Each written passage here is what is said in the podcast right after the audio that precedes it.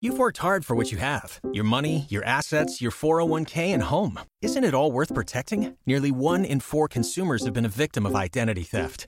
LifeLock Ultimate Plus helps protect your finances with up to $3 million in reimbursement.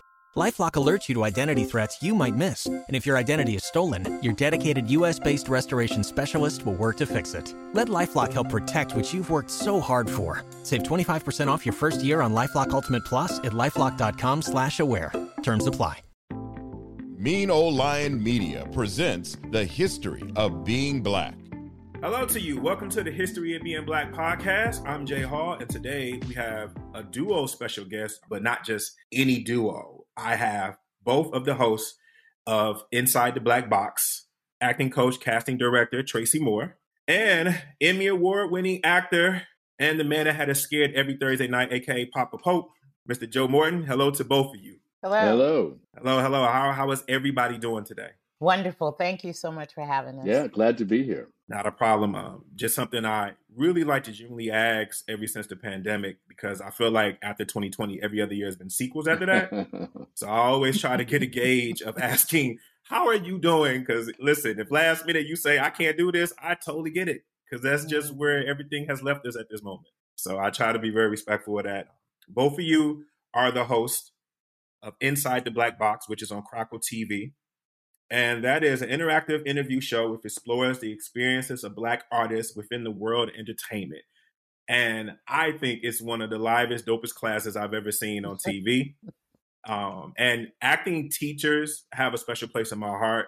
Um, my acting teacher when I was in high school, Brenda Perriman, she passed in 2020 and she opened the door to my creative world of my journey and that. And I don't think sometimes acting teachers get the shine that they always need to get shine of because people see that and they think it's done so easily. And so I just want to take time to say that to both of you who are establishing your careers for you to take time to do that. I just think that's just dope on a personal note. Thank you. Thank you. Yeah. So um did you two know each other beforehand? Like and and you came together with this idea or was the idea presented to you? Um, well, we we did know each other because, um, but you know, um, I, I initially met Joe through his daughter Hopi, who I've been friends with since New York Undercover, and um, so um, I, I and of course I knew all of his work. Um, but when in 2016, when we came together to do the sizzle, um, then I had to approach Joe, uh, you know, and asked him if he would be a part of our sizzle and the interviewing process. And as we were doing the sizzle, it, it- there was this moment where you know we interact on our show and so on the sizzle we did the same thing we had um, we asked the acting audience if someone wanted to do papa pope's monologue you're just a boy right and not one man raised his hand it was a female a female raised her hand. And so she came down bravely, and Joe gave her some pointers. And then when Joe sat on the, s- the you know, we were in the rafters, and when Joe sat on the steel stairs and was watching her from the audience point of view, and I was like watching the audience and him, I was like, like, I, it would be the greatest opportunity to be able to teach with Emmy Award winning Joe Morton and the body of work that he has and the history that he knows. And so in that moment, I was like, wow, like if I did this, because I'm so used to being back behind the stage, um, I would do it with Joe because he, um, this just seemed the perfect platform. Um, and the way that the audience just took in, you know, every syllable out of his mouth, it was, it was riveting. That day was riveting. I'll never forget that day. It was really a, a special day. I mean, first of all, when Hopi sort of explained to me what the, what Tracey was trying to put together, the idea of um, a show where stars would come on, but not talk about their latest project, but talk about what their experience had been as a person of color within the industry. That number one was interesting to me because that implies a kind of history, depending how far back. So if you're talking to uh, Morgan Freeman or whomever who's been in this industry for a very long time, you're going to get that history. Um, and then the idea of teaching um, uh, is just amazing. Uh, the fact that we could actually not only teach, but sort of put together a showcase for these burgeoning actors was, again, something I thought was uh, more than um, necessary but essential. Um, and so here we are. Mm-hmm. I always thought it was something that I counter when people like to say the whole like black folks don't help each other out. And I would read articles about people like you, Tracey, who were coaching and you know and and and giving that kind of counsel to those, especially rappers that were like trying to make that transition over. And I knew was there. Was there a challenge to put this on display because you all have always been doing it within your career and your time? But was it a challenge to say, "Hey, we're going to put this actually on TV so the general public can see"? Yes, 18 years of, you know, someone would think I had this idea 18 years ago, but someone would think, oh, that's challenging, 18 years. But, you know, um, in looking back at the first season, first episode, it's all worth it. The joy was in the journey for me. Um, the the challenge is that we are still in a place 2023 where we don't have workable budgets for people of color, where there are not enough people of color green light positions in studios to make decisions and uh, um, you know the ability for us to tell our stories through our voice and so um, there continues to be obstacles and challenges and hurdles. However what's important about the show is that we focus on the solutions. You know you hear stories from jeffrey wright to condola rashad who are telling their truths and their journeys and some of their journeys very challenging you know but to walk away still being passionate and persevering is something that we give those actors when they leave regardless of what the journey entails they feel armed and ready to go um, and then they also, I love when they say, I get DMs and they're like, I'm going to watch season two again for my master class tonight. So people are actually using our show as a master class. And um, they're like, can't wait for season three to see how I graduate to another level. So it's, it's very inspiring and motivating. Um, and then, you know, um, for Joe to say yes, like I, I, one day I'll be able to articulate it because it's so much in my soul and in my spirit how it resonates with me. But um, when he called and asked about the show, and you know, I told him I was honest. We need a celebrity with a production company. He said, "I'm a celebrity. I got a production company." I was like, "Yeah, you're right." And you know, that was him giving. You know, because he didn't have to say yes, but he did, and the wheels started to go in uh, 2017, and then we're here now in season two. Yeah, I mean, I think it's as Tracey says, it's more than just teaching. Um, it, it, really is arming them with um, other people's experiences. So if if uh, um, an older actor comes on or an actor has a lot more experience comes on and talks about both the good and the bad uh, and their perspective of all of that, um, it makes for a community. It makes for everybody in that room to feel like they're in the same place, doing the same thing for the same reason, and with the same safeguards. And that's also important mm. to the show that when they walk into that space, that they feel safe to speak the things that they'd like to say. Um, in a lot of these interviews, when you go on, you have to be very careful about w- what you say, who you say it to, how you say, it, especially these days. These days, you say the wrong thing and you could be out of a job. So um, in this space, it is safe enough for all of these uh, burgeoning actors, as well as the veterans who come on, to sort of speak their truths in a way that they don't feel uh, are going to have any um, uh, untoward uh, repercussions. Um, and in fact, what it'll do is it'll educate them in terms of how to approach not just their their careers as individual actors, but how to approach the experience altogether as an artist. Um, that perseverance is important. That saving money is important. That that um, just having uh, good people around you who you can trust. That's a very important thing to have. Whether that be your relatives, your friends, or your representatives. They, you, these are people that you have to trust, and they learn all of these things, you know, inside the black box yeah, you talk about trust. I I got to go back to the first episode because it starts off. You tell the two young ladies you hand them an item, and you like, okay, run with it. and it's like they. I, I mean, I, I, was triggered in a good way because it just reminded me being back in class. But what is that to get them to trust you that it's going to be okay? Because you know they got into a shouting match. It was like, oh, you're on a sudden now. She's an alcoholic, and they told this whole story. And um, some of the critique that you kind of gave was about, hey, listen, don't mistake yelling for progress. I'm paraphrasing in that sense because a lot of people think you got to be all dramatic and everything, but there was a story being told that how do you get the younger generation to trust you when you put them on a spot like that? Go ahead, Tracey. well, I, I was going to say um, um, uh, uh, the majority of the actors um, I've been able to work with as spirited actors, a part of my classes. Um, and then there are actors, um, Yolanda Hunt is our casting director. So she, um, and then people, you know, we had Instagram where actors wanted to participate. Season one, they didn't know what it was about. Um, but I feel like once you come on the stage and prayerfully season three, you will will extend an invitation to you. and um, when you walk in that room, it's an experience and it's a you feel safe.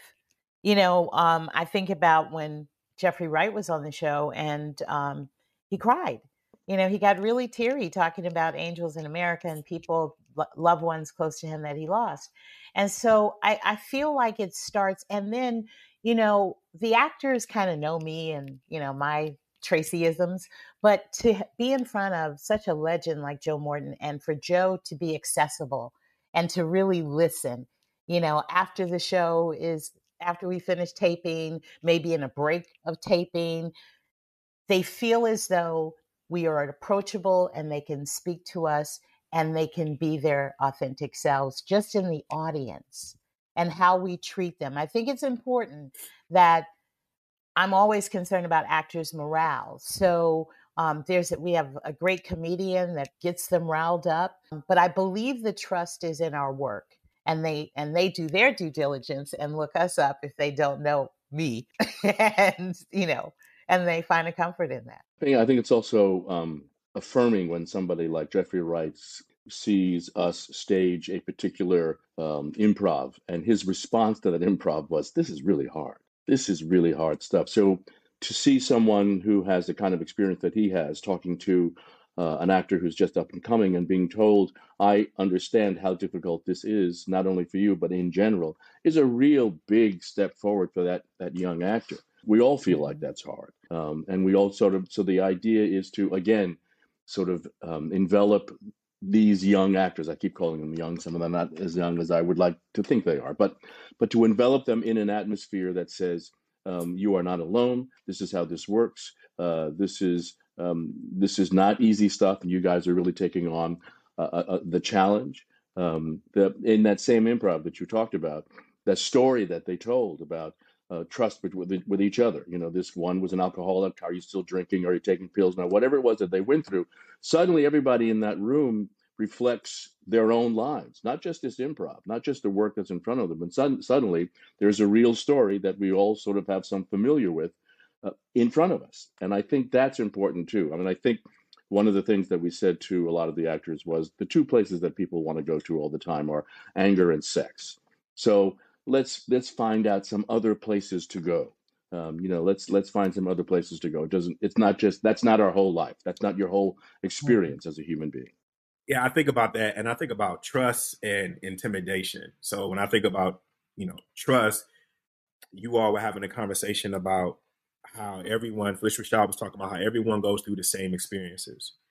But at the same time, you know, the elephant in the room, you know, being a black actor does say something. Like Mr. Morton. I remember when I was watching Speed in the theater with my mom, and my mom was like, mm, Joe Morton. And instantly I started knowing who you were. And I'm like, well, who's he? And my mom's like, that's a brother from another planet. Like, I mean, she told me the whole bio in the theater as we're watching you drilling Keanu Reeves and everything, and she's not caring about nobody. So I need you to understand, like, when we see that, right, and we're watching these other movies and we see, like, you, you guys are like our champions in that way in that sense. But then also years later, you turn to Papa Pope, and I'm like, man, should I call him Sir, Mr. Morton? I don't know, right? like I, I, really don't know because I believe him, right? Mm-hmm. Like I ain't gonna crack no mm-hmm. Byron jokes because I don't know, you know, past that, you know, like I don't, mm. I don't know because you show me so many layers, all that, and and for you, Tracey, like you've taken on something that a lot of people in Hollywood was trying to say that wasn't a cool thing to do, as in engaging with rappers to try to make that transition at a time when it was not popular. Mm-hmm. So you got them to trust you on that level of that. Do you get that sense when you're in that audience? Can you feel the tremble a little bit when they're when they're stepping up and when they're ha- asking questions because there is the black experience, but we're also trying to have this duality of saying, but listen, but our experience is every experience, but but I am black, and I feel like they might be trying to take that from me when we go there. What are your counsel words for both of you that you have when you're talking about inside the black? Mm, Joe, brother from another planet. Ooh. You know, I, I mean, I, I, again, um, one of the things that uh, Tracey and I talk about a lot in terms of inside the black box is when these stars come onto the, come into that space to begin with. Usually, they are just overwhelmed by the kind of energy that they receive. So that puts them in a in a safe spot. Um, and I think what you're referring to in terms of your mother sort of giving you my whole bio as your, it's because it's that thing of not seeing, it's it's that wonder of seeing someone who looks like you up on a big screen like that or on television, and we all sort of go through that um, these days. And I think what Phylicia also was saying is that yes, despite the apparent differences between us and white folks, we are still the, the the common denominator is that we are human beings and so on certain levels as she said that that that in that episode you know uh, women who have gone through childbirth it's as painful for one as it is for the other uh, being hungry is as painful for one as, as it is for the other falling in love is as wonderful for one as it is in the other it's not so much I think one of the things that we have to deal with is it's not so much how we view ourselves, because we think most people have a, a, sense of pride of who they are being black. It's combating all those ignorant folks who want to put you in a box. Um, and that mm-hmm. box is there not only for blackness or brownness, but it's also there for men and women. It's also there for adults and children. We try to put people in boxes because we find out if we can uh, categorize who they are, then it's, sim- it's much simpler for us to deal with them. And for those of us who do not wish to be categorized, we're the ones who have the, the, fight that we have to constantly sort of.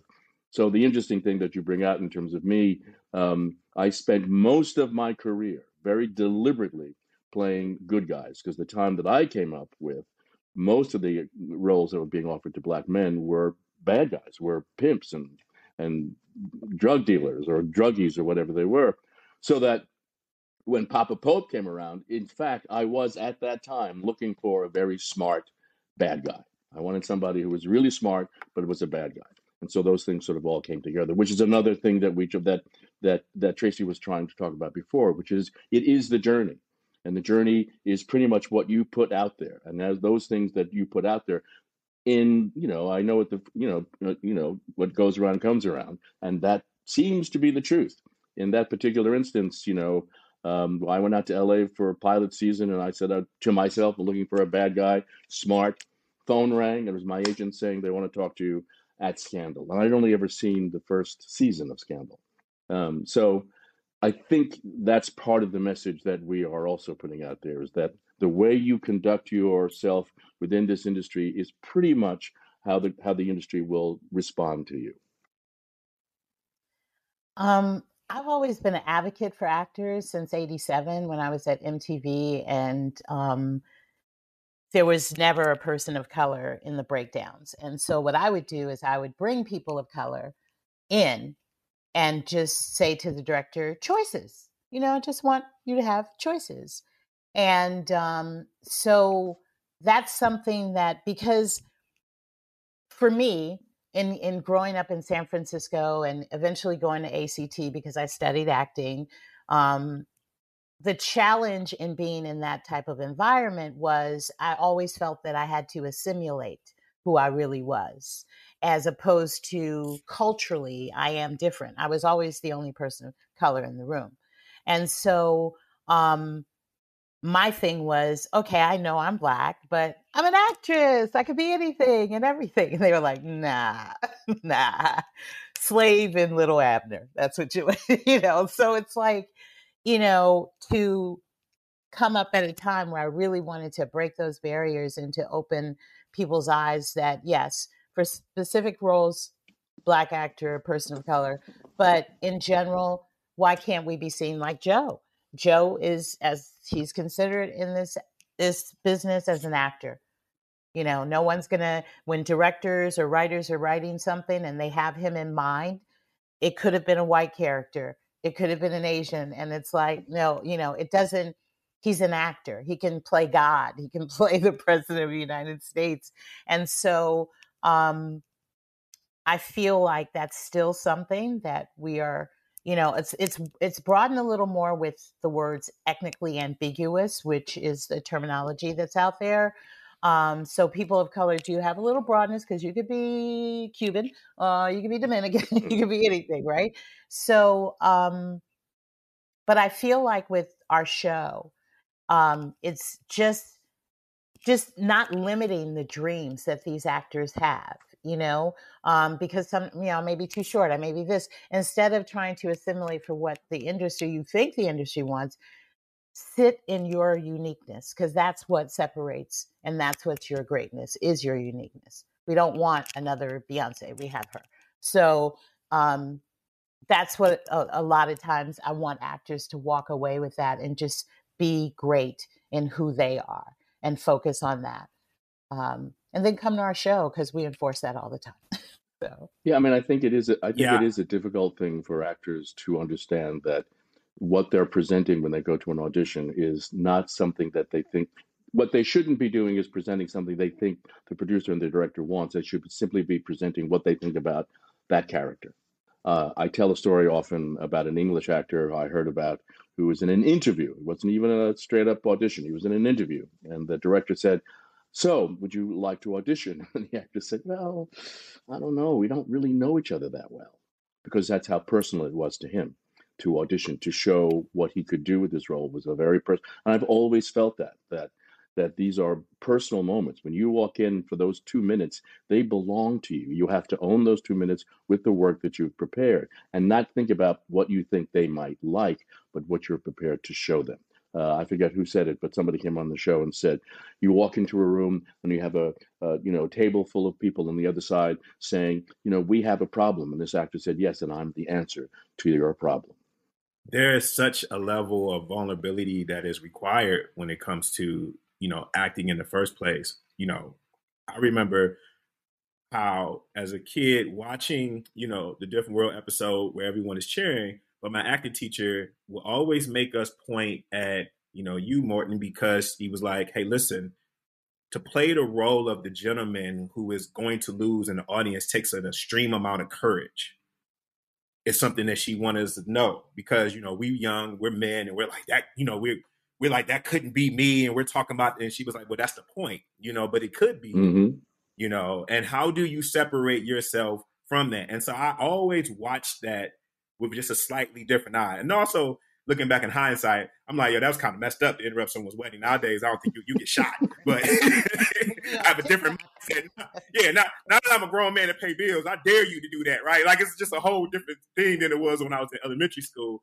But um, when you are talking to, you know, actors and I'm, when you take that box, that black box, and you don't know what's going to be in that box, you know, and it's like, hey, listen, we got something for you what are some of the things of vulnerability that you try to express or a tool that you give them when they right before they're getting ready to perform or even off camera that you share to a younger actor? Well you know i want to say that i'd like to think joe if you're if you feel this way that the exercises are designed for the tools that you're going to need, right? So um, improvisational skills are much needed. When I I, I uh, finished my career before I became full time um, on the set with Busta and Eve, I was coaching them. Um, but I went out on commercials and I was doing these commercials with Spike Lee. And some of the auditions for the commercials were improvisation. You know, um, it um, Spike would create a scenario, and actors would have to react and you know put the product in, incorporate that. So all of the preparation is for actors to be training. That's what they need to do, because when you step on our stage, you know whether it's online classes or in person classes, you're familiar. And so, you know, we have monologue you know we do um, a monologue from a movie we have this um, um, exercise called going blackwards where um, we take a monologue from a white historically a white film and a black actor does it to see if there's any change difference or anything. And so you as an actor even if you never in my experience as a casting director i've probably seen five monologues. Seriously you ne- unless it's theater. But a monologue you need to have it because you're an actor dramatic and comedic two minutes because you can be in an audition and a director can say, Oh my God, you're amazing. Do you have anything else? The worst thing you want to say is no. You're an actor. Yes, I have a monologue. What would you like to see, dramatic or comedic? And then I tell actors if you don't have a monologue, which you should get, then for comedy, tell an embarrassing story. And for dramatic, tell something traumatic in your life.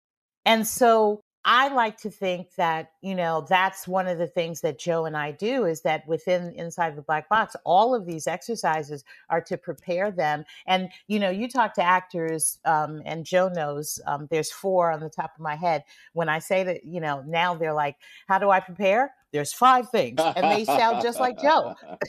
and I'm like, okay. you know, so they're really taking these things these skills, these tools, all of these things to heart. And then to have them validated by Joe and then to have them validated by our guest. It's like, and you're right there, you know, and the same thing with our guests. I feel like Joe and I's energy trans, you know, transfers into them because, you know, season two, none of them wanted to leave the set. None of them wanted to stay in the green room. They wanted to be on the set, feel the energy, and be a part of the show. So I, I feel like that speaks volumes, you know, about what we are actually giving these actors for their careers. And they're going to remember this for the rest of their lives. It's similar to, uh, I did a show many, many years ago called um, Watch Your Mouth. And basically, it was teaching Black and Hispanic students the use of what was called standard American English, but but saying to them first, um, the the the English that you use in the streets and in your poetry actually enhances the English language as a whole. But in a diversified audience, you have to learn how to speak this thing called standard American English. The thing that you learn in teaching is that everything you say, these students, if you've gained their trust, going back to that word, will take in every word as as as absolute truth. So it's our responsibility, Tracey and I, to make sure that the things, the improvs, the lessons that we give, the um, even the the guests that we choose to to to invite onto the show will sort of influence these young actors um, in a way that will help them grow, that will give them some progress. That it's not just a class where we're saying do things the way I do things. No, I'm just telling you here's the idea behind behind what I do. You take that idea and you make it your own. Yeah, when you had Wendell Pierce on there, you know, he talked about how starting with Spike Lee and passing out the flyers to She's Gotta Have It, and how they were on a rise, the ebb, and then there was a there was a dip, right? And then oftentimes in our culture, we've seen the highs. Like in the '70s, you know, you had different strokes and good times. In the '80s, you know, it was Cosby Show. In the '90s, Living Single and then Martin and everything like that. And it always seems to be taken away from us. But it seems like in the past maybe eight, seven years, there's been a new black renaissance in that. Do either you, through your experience, do you see that this one is kind of here to stay? Or we could be in for another one where we snatch up and everything on TV is all white? I was reading an article today. This is so crazy you're talking about it, but it said that Generation X, there are 41 Generation X people of color in Hollywood right now that are on fire they've created um, Hulu shows, HBO. And so what's happening is that they're getting deals. That's what secu- feel, makes me feel a little secure. now, just because you get a production deal doesn't mean you might actually produce something, right? Um, there's a lot of people who have bungalows on these studios and they're playing Nerf ball. Okay, not everybody. But I'm just saying that a production deal gives you some sort of security that I have a, um, you know, I can uh, create, develop, and create and produce these shows, and and because you have, I feel, and I've worked with a lot of this young energy, is that um, they don't believe in impossibilities. They don't believe in no's, and that's really historically where we come from, right? I remember Robert Townsend, Hollywood Shuffle, credit cards I remember uh, I came up during uh, my first film was Just Another Girl on the IRT. So I'm a part of guerrilla filmmaking where we were borrowing lights from trucks. My apartment was a holding area. Like we we shot by any means necessary. I think it's a little easier today because of the shoulders that they're standing on. Um, However, I also believe there are more opportunities when you have someone like a Issa Rae who's like, I'm not going to wait for Hollywood. I'm going to shoot my web series, and then next thing you know, insecure. So I feel like these they're taking the power in their own hands, and they're not listening to any excuses or any impossibilities, and they're getting it done. And so I I feel like that's the energy that we gave them because seriously, I know guerrilla filmmaking. and so you know um and and they're also um like terrence j recently there's a film called fear that came out last friday like he collaborated with you know lala and different friends so friends are coming together and saying let's finance and put this budget together. And he literally shot that movie piece to piece because they didn't have the complete budget you know to shoot it in the way in which they did. So I just feel like you know there's a fire that has been lit, and there, um, and and and no one wants it to go out. People still want to tell more stories and our stories, so that gives me some sense of hope. I agree. I mean, I think that fire that she's talking about is is um, black filmmakers are now doing what what Tracey calls guerrilla filmmakers because we shot Brother Brother from Another Planet the same way. I mean, it was a low budget film. We had to, you know, we steal our way onto the subway so we could, you know, get those shots. We had to do all kinds of things, and that was, um, it, and and it was right at that same time that Spike was doing the same thing. And so there was a kind of energy inside the industry that allowed those kinds of things to happen, and that's what's happening now. We have young people. We have these uh, incredibly uh, powerful telephones. Uh, you can make a whole movie with these phones, and and that kind of equipment just wasn't available. And so the uh, these artists are doing what music artists did 20, 25 years ago. They realized, oh wait, I don't need a label to to put my stuff out. I can do that stuff myself in my basement. I can build my own studio, and that's what I think now. Um, visual artists are doing this. So we can build our own studio. We can we can create our own budgets. We can create our own stories, and then we can attack the market that way, the same way that in, so-called independent filmmakers did in the '80s. I, I just got a couple more because I want to respect your time. Um, what is the effects that you've seen in your experience that social media has taken on the craft? Social yeah. media is such a tricky thing, right? Because it um, something like Twitter started off as basically headlines of the news. Now it's it's just a garbage can full of people's opinions, either good, bad, or indifferent, and attacking one another. It seems Instagram, uh, wonderful thing, um, but it's mostly pictures. It's not about any kind of text. Uh, Facebook started out where we wanted to keep get, keep in touch with our friends and our family, and now Facebook has its professional side. So on one hand, they provide a PR for the artist, for the product, for, and all that is great.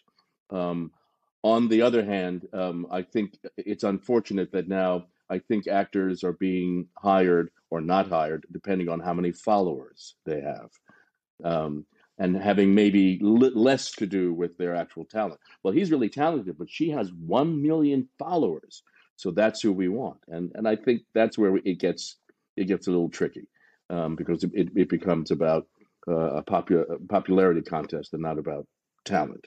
Um, you know, all these all these wonderful technologies. You know, they have, I think, as would Tracey would agree, have their good side and their bad side. Um, you just have to figure out how to use it, um, how to make sure it doesn't get used against you, um, and and uh, understand that yes, we're moving forward. And I agree, uh, there is more out there for black folk to do than there has been in a very long time because of streaming, because of cable TV, because of those opportunities. Um, you know, um, so those things are all good, and they are they are supported by social media. But we have we we should not forget that there are human beings involved who have talent, and that's that should be the top of the the criteria list. It is on mine because I'm old school. So I, you know, that I'm I'm impressed with all of these social media handles. However, um, I'm not an advocate. I understand the business aspect. If you have 1.6 million followers, then we can get 1.6 million people, you know, to watch this film. Um, but that does not validate talent for me. That just says you have a lot of followers. Um, and the other thing is, um, I wanted to say that for social media, for my celebrity clients, it's about, for me, their self care, their health, their mental health, because um, I have a couple of clients who I'm constantly saying stay off of social media because they read the comments. And if you don't know somebody, why would you invest energy in what they say? And why would you care? So I'm constantly trying to separate them from their devices and tell them to stop believing what they're reading because then they start to go into this abyss and doubt and questioning. And these are people who are very successful. Um, but somebody can say one thing on social media I hated your hair. And and, and it's that simple. And it just, the day is done. And I'm like, do you know them? No. Okay. You know, just being conscious of where you share your energy and who you share your energy with. That's what I say to actors. Yeah, they won't get me on the hair comment because mine's gone, but that's totally understandable. totally understandable. They get my um, oh my god, they totally got a couple of them for the uh, for the uh, Grammys. yeah, True. Um, my my last question is something that's been a discussion since probably the beginning of Black people being on film, and that is the question of does a Black film does it limit us? Like you know, there was often times when people say, well, you know, if you call it a Black film, then you know it shouldn't be called a Black film; it should just be called a film. But shouldn't we be allowed to kind of say like this is our culture too? Because I think about like my Greek, my big fat Greek wedding, right? Mm. And I think about what you are always one of the lessons when I watch um, Inside the Black Box, uh, being very specific to make it, you know, universal. For both of you in, in your career, and your in your aspect of how you look at it, does the black in front of the movie put the limitation in front of it, or is it an invitation? I mean, I think these days it's different, right? So when when people were calling it black film, it was because it was a different market, completely different market, and the the studios were saying, so this is a black film. That means it's only domestic. We're not. There's no foreign involved here. Um, yes, it's it maybe was directed by a black person, and mostly it was directed by white, you know, white directors. And it was like race records uh, before that. They were records that had very special, very selective budgets. Um, for a very selective niche audience, and that's what they were put out to do. Today, I think it's a different thing. I think now we're talking about pride. Now, today, I think we're talking about the fact that this is a black film that was uh, produced like the Oscars last year. The Oscars were produced by a black production company, first time ever. So everybody wanted to talk about it. Unfortunately, all that other business got in the way. But I mean, I think that that's the difference is that in the old days, it was to designate a budget and a specific kind of way it was going to be promoted. Today, I think it's it's about pride and it's about um, uh, success. I agree.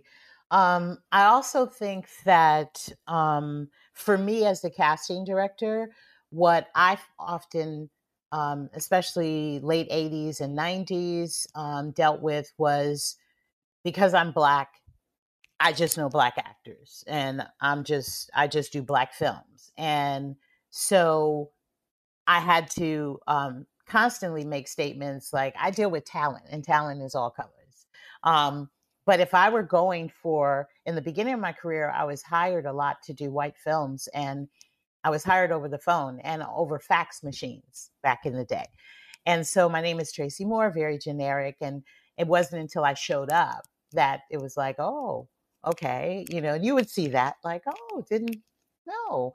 Um, but I say that to say that there's still room to grow and there's still barriers that we have to continue to break because it's all in the mind it's the mindset of the producer it's the mindset of the director and i talk with joe and we talk all the time about the problems. We know the problems as people of color we know the problems in, in this industry but the show is bringing an awareness to not just you know these problems but the experiences that we have as people of color that's different than my white counterpart and for me to be hired, I have to know black actors, but I really have to know white actors. And for my white counterpart, they might just need to know some white actors and they get the job. And what was interesting during COVID, when um, Malcolm and Marie, all these films came out on, on Netflix, white casting directors, I don't want to say it's segregated because a lot of us work on a lot of different projects, but during COVID, um, there was a, a clubhouse with um, some known casting directors who were talking about how now white casting directors were coming over into black films and wanting to work and cast black film when that was never a thing because you know we were the ones competing against each other. Now we're competing against each other and our white counterparts. And so um, that was a really um, interesting sort of trend that was going on during covid. Um, and you know um, eh, the there's work but it's how as a black casting director i have to approach the work in order for me to work consistently and get the jobs out here. So, you know, we, we just want to focus on solutions and changes slowly, you know, and I mentor casting um, um, uh, people who want to be casting directors and, you know, just keep instilling in them to be a part of the change. And, you know, if in, and you know choices giving your director and producer choices that um, are not necessarily stereotypical but you know giving people giving actors the opportunity to just be actors. Just be actors. Yeah i also think that um, you know money makes the world go round and so as soon as the markets began to open of course white casting directors wanted to work on black film because there was money to be made there um, which is fair because that's the world mm-hmm. we live in. It's, it's a capitalistic mm-hmm. world, and so all that's all that's fair. And that's what I was saying before. I think the markets are now different than what they used to be, and so the term black film and white film have very different meanings than they did 40 years ago or 20 years ago, even. Um, and that's all a good thing. Uh, that's all a good thing. Um, uh, you know, Jordan Peele now has a foreign market that he never had before you know, um, mm-hmm. 12, 12 years a slave had a foreign market, as, as does Black Panther, that they never would have had before.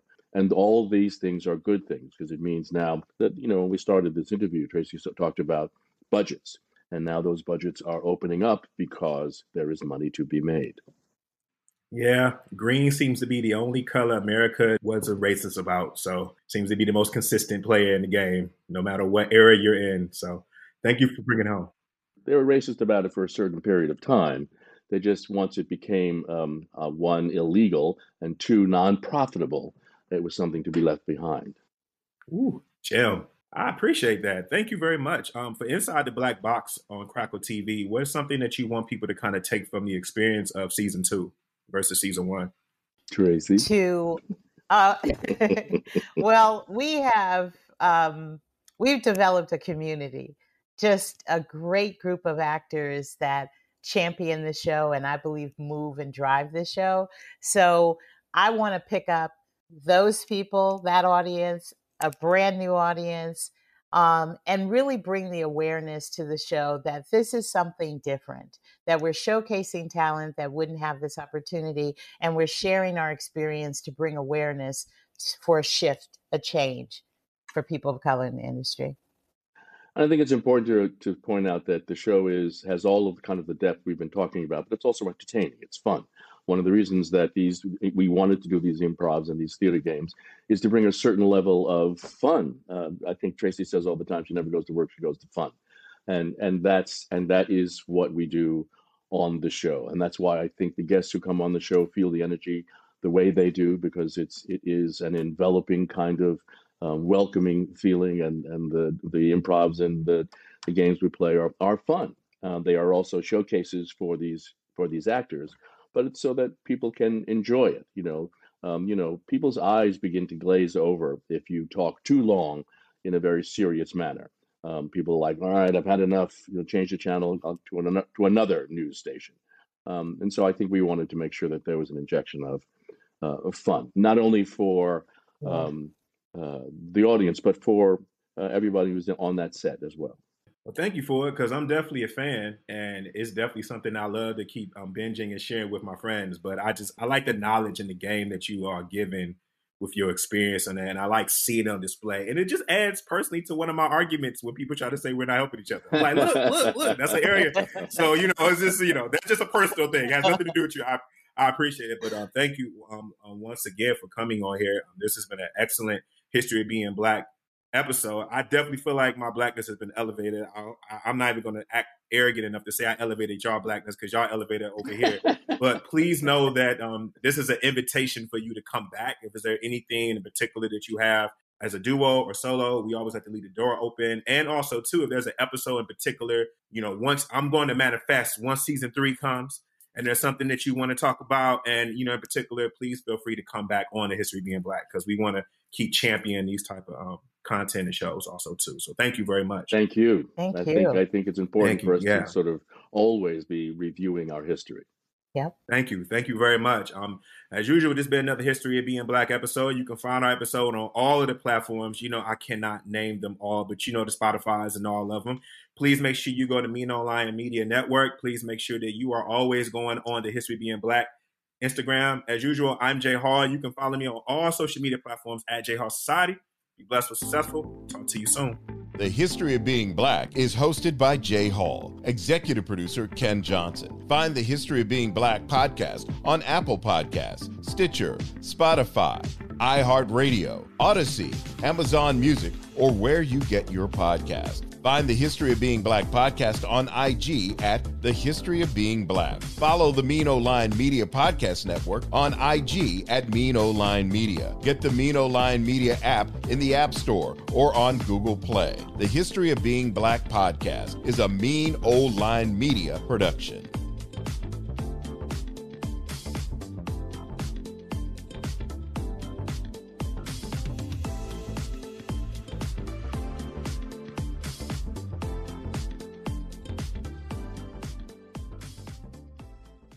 You've worked hard for what you have your money, your assets, your 401k, and home. Isn't it all worth protecting? Nearly one in four consumers have been a victim of identity theft. LifeLock Ultimate Plus helps protect your finances with up to $3 million in reimbursement. LifeLock alerts you to identity threats you might miss. And if your identity is stolen, your dedicated US based restoration specialist will work to fix it. Let LifeLock help protect what you've worked so hard for. Save 25% off your first year on LifeLock Ultimate Plus at lifelock.com slash aware. Terms apply.